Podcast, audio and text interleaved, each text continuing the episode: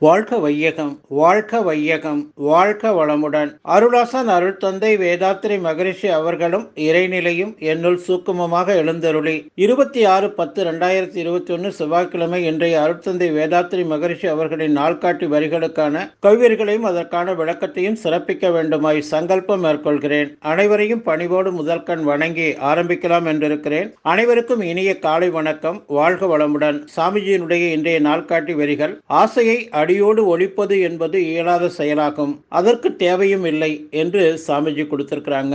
இதற்கான கவிதை வரிகள் எச்செயலும் மூலமெனும் எண்ணத்தாலாம் இன்பதுன்ப காரணமும் அதுவே ஆகும். இச்சை என்னும் தீயெழுந்து எரியும் போது இயங்குமுடல் கருவிகளால் அதனை கொண்டு அச்சமர அனுபவித்தே விளக்கலாகும். அதை தணிக்க வேறு வழியில்லை. நச்சுவிலை இச்சைகளை விளைவிக்காத நல்லொழுக்க வாழ்க்கைக்கு முறைவகுத்தேன் என்று சாமிஜி இந்த கவிதை வரிகள் கொடுத்திருக்கிறாங்க.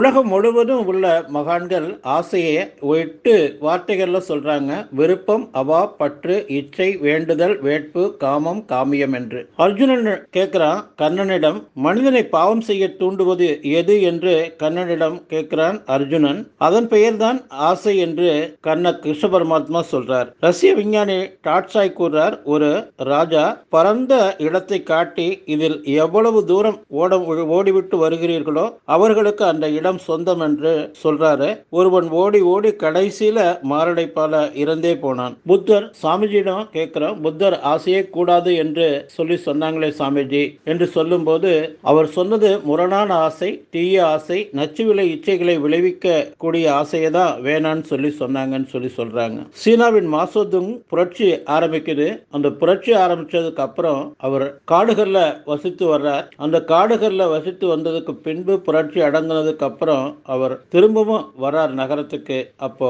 ஒரு சில மாதங்களிலேயே அவர் இறந்துடுறார். இதே போல ரஷ்ய ரஷ்யாவில் லெனின் புரட்சி போது உயிர் பயத்துக்காக தன் மனைவியோடு காடுகளில் அடைந்து திரிகிறாரு அமைதிக்கு பின் வரும்போது சில மாதங்கள்லயே அவரும் இறந்துடுறார். இப்படி நம்முடைய வாழ்க்கை என்பது பார்த்தீங்கன்னா தொடர்ந்து நமக்கு தேவைகளை நிறைவேற்றுவதற்கான இந்த மண் பெண் பொன் என்ற மூன்று நமக்கு தேவை. இன்று புகழ் என்ற ஒரு ஆசையும் அது தலை தூக்கி நிற்கிறது. நாம நமக்கு தேவையான மண் நாம தொழில் செய்ய செய்கிறோம். அதே போல நமக்கு வந்து ஒரு வீடு குடியிருப்புக்கு ஒரு வீடு. இந்த ரெண்டும் சிறப்பாக அமையும் போது போதுமென்ற ஒரு நிறைவு வேண்டும். அப்போ அதற்கு பிறகு இன்னும் வேணும் இன்னும் வேணும் இன்னும் வேணும்னு சொல்லி நிறைய சொத்துக்களை சேர்க்கறதுலேயே நம்முடைய அந்த எண்ணத்தை செலுத்தி கொண்டே இருந்தோம் அப்படின்னு சொல்லி சொன்னால் அதுதான் நமக்கு ஒரு முரணான ஆசை தீய ஆசை. அப்போ அதனால் வரக்கூடிய அந்த எதிர் விளைவுகளை எல்லாம் நாம் சமாளிக்க வேண்டி வரும். அப்போ நம்முடைய பிறவியின் நோக்கமான அந்த கொண்டு வந்த வினை பயண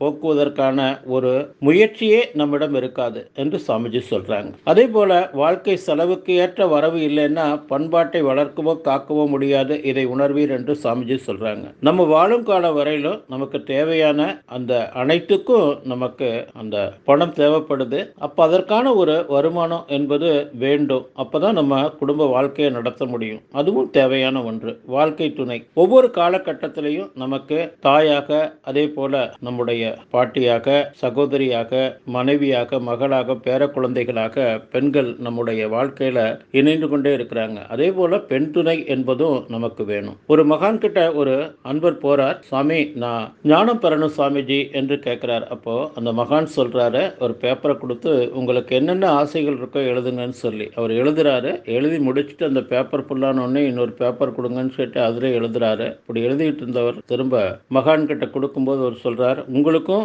ஞானம் பெறுவதற்கும் இடையில உள்ள தூரங்கிறது இவ்வளவு தான் அப்போ அந்த ஆசையை அப்படியே வைத்து கொண்டு ஒன்னோட ஒன்று முரண்பாடு இல்லாம நம்ம சுவாமிஜி அவர்கள் நமக்கு கொடுத்திருக்கக்கூடிய ஆசை சிரமத்தில் பயிற்சியை செய்து நாம வாழ்வோம் என்று சொல்லி நன்றியோடு நிறைவு செய்து கொள்ற இன்றைய சிந்தனையை வாழ்க வளமுடன் வாழ்க வளமுடன் வாழ்க வளமுடன்.